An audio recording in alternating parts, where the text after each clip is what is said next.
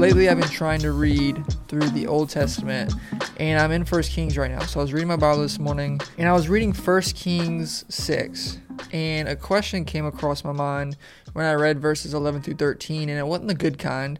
It was one of those ones like, man, it's kind of stumped me, right?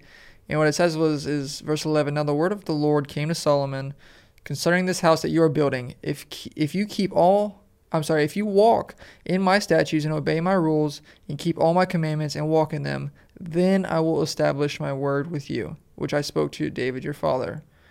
So the initial thought that came to my mind after reading this is like, this is such a works based salvation. The law, obedience, if you do this, then you get that. And I'll be honest, that's the first thought to come to my mind. But what I did not do is just sit with that question and not really pursue it. So what I did was is I looked into it and two questions arose. Where did the law come from and why do we have it? So as I was going through the Bible, I was trying to find, you know, when the earliest law came.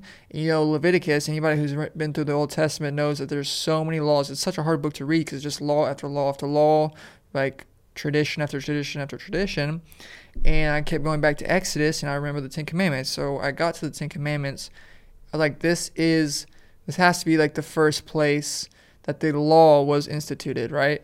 But what I found out is that there was a law prior to the Ten Commandments at Sinai. What do I mean by this? Well, in 1 John 3 4, it says that that whoever commits sin also commits lawlessness, and sin is lawlessness. That's 1 John 3 4. Um, your Bible, different Bibles may say different things, but basically, sin is lawlessness. So you may see where I'm going with this is that when you read that, you're like, oh, the first sin was Adam and Eve.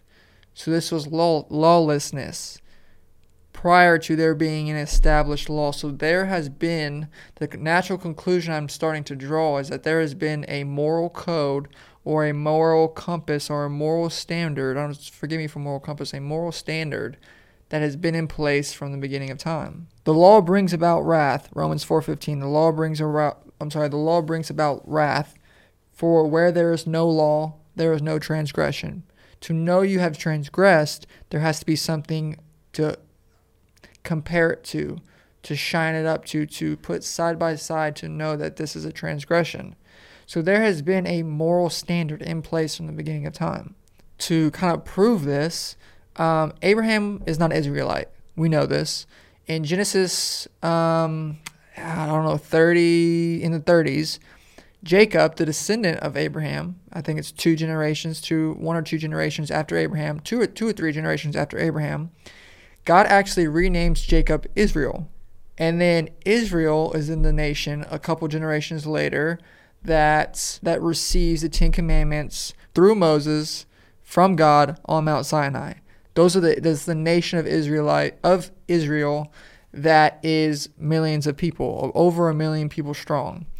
So Abraham was not an Israelite, but we see in Genesis 26:5, because Abraham obeyed my voice and kept my charge, my commandments, my statutes, and my laws. And if you back up, it's the it's the verse. If you're familiar with it, your descendants will be as numerous as the stars. You will be blessed because Abraham obeyed my voice, kept my charge, my commandments, my statutes, and my laws. So God is about to bless Abraham because he obeyed the law. So the, big word, as you say, is there's a law that Abraham obeyed. The Ten Commandments didn't establish the law, it only commodified them. The same with Leviticus and the manifestation of all these other traditions and rules in the ancient Hebrew society. So then raises the question why do we have the law? The commandments of God are signposts directing us down the narrow path of God, while at the same time showing us our immense need for a savior because although these sign these in these sign that's an analogy analogies fall apart. It is a signpost it is a through this analogy don't get the vibe that it's just a moral compass because that's the standard the ten commandments are the standard but really it's perfection is the standard and, the, and then the ten commandments written down are a manifestation of God's character kind of manifest in in in a in a format, I guess, if that makes sense. So the Ten Commandments show us our immense need for a Savior because we can't stay on that path. We always will fall short. No human being can. It's impossible. So with that being said, love is the main focus of the law, of the Ten Commandments, everything. Love is the main focus. Jesus tells us that commandments require a committed heart for God and our neighbors. Matthew 22, Matthew 22 34 through 40, when it says, What are the greatest commandments? What is the greatest commandment? He says, Love the Lord your God with all your heart and all your mind and all your soul, and love your neighbor as yourself, right? Love is the focus. Romans 13, 8 through 9. Oh, no one anything except love to each other, for the one who loves another has fulfilled the law. For the commandments, you shall not commit adultery, you shall not commit murder, you shall not steal, you shall not covet, and any other commandment are summed up in this word You shall love your neighbor as yourself. Love does no wrong to a neighbor, therefore, love is fulfilling of the law. Love is the whole theme, it's everything. So, how we frame the question determines the outcome or the answer we get when asking questions. When I was reading 1 Kings 6, the initial framing, to just repeat what I just said, was negative. I was like, ah, that doesn't seem loving.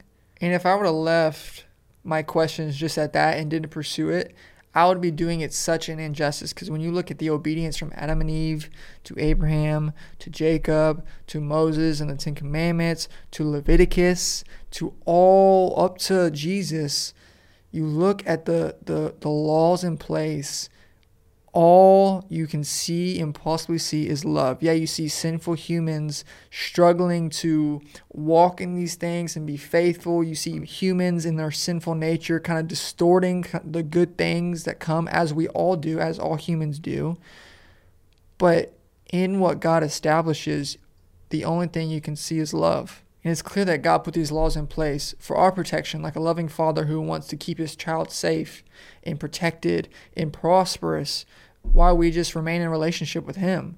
That's why he did all these things. So in conclusion, obviously there's a lot of points you can get from this. Where the law came from, what was God's heart in instituting the law, and I think the main one I would want to illustrate to y'all is when you have questions and the questions kind of stump you, they kind of hard questions, kind of frustrate you a little bit.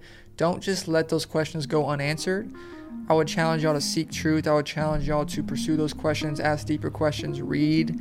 I'm not that much of a reader, but my friend Matt Keller always tells me to read. We have to be diligent in pursuing truth and in prayer, asking God to show us. And I believe that God will show you truth. So I hope this video helped you, and I will see y'all in the next video. God bless you.